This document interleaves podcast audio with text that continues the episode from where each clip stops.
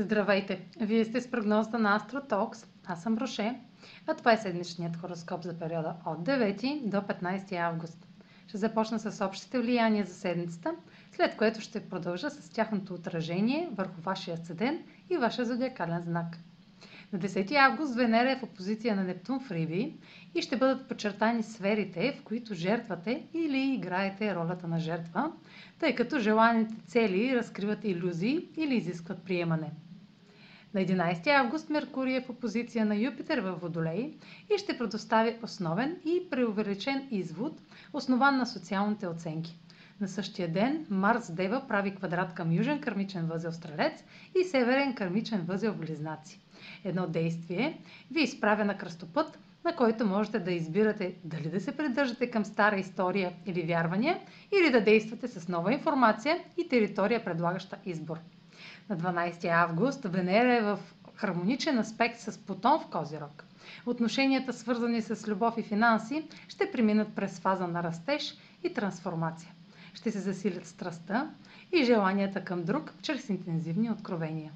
А сега проследете как ще се отразят тези енергийни влияния на вашия седен и вашия зодиакален знак. Седмична прогноза за седент Овен и за зодио Овен.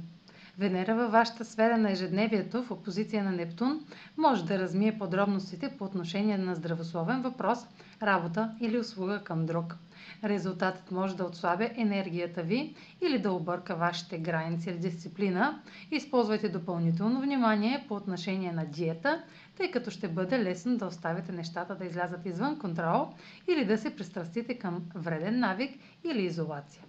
Меркурий в опозиция на Юпитер в Водолей може да преувеличи анализа на социален или романтичен въпрос, докато обсъждате отново възможност от месец май. Марс в квадрат с кармичните възли подчертава важността на действията ви, тъй като новите избори изискват прецизност и критичност към вярванията от миналото. Венера в сферата на рутината, в хармоничен аспект с Плутон в Козерог, предлага лесна интеграция на наложеното от авторитет и ежедневните задължения, ако се съсредоточите върху детайлите. В някои случаи ръководството може да подкрепи незабелязани до сега приноси. Следете за растеж на това, което е най-добро за вас или някой за когото се грижите. Това е за тази седмица. Може да последвате канала ми в YouTube, за да не пропускате видеята, които правя, както да ме слушате в Spotify, в, да ме последвате в Instagram, в Facebook, а за онлайн консултации с мен може да посетите сайта astrotalks.online, където ще намерите услугите, които предлагам, както и контакти за връзка с мен. Чао! Успешна седмица!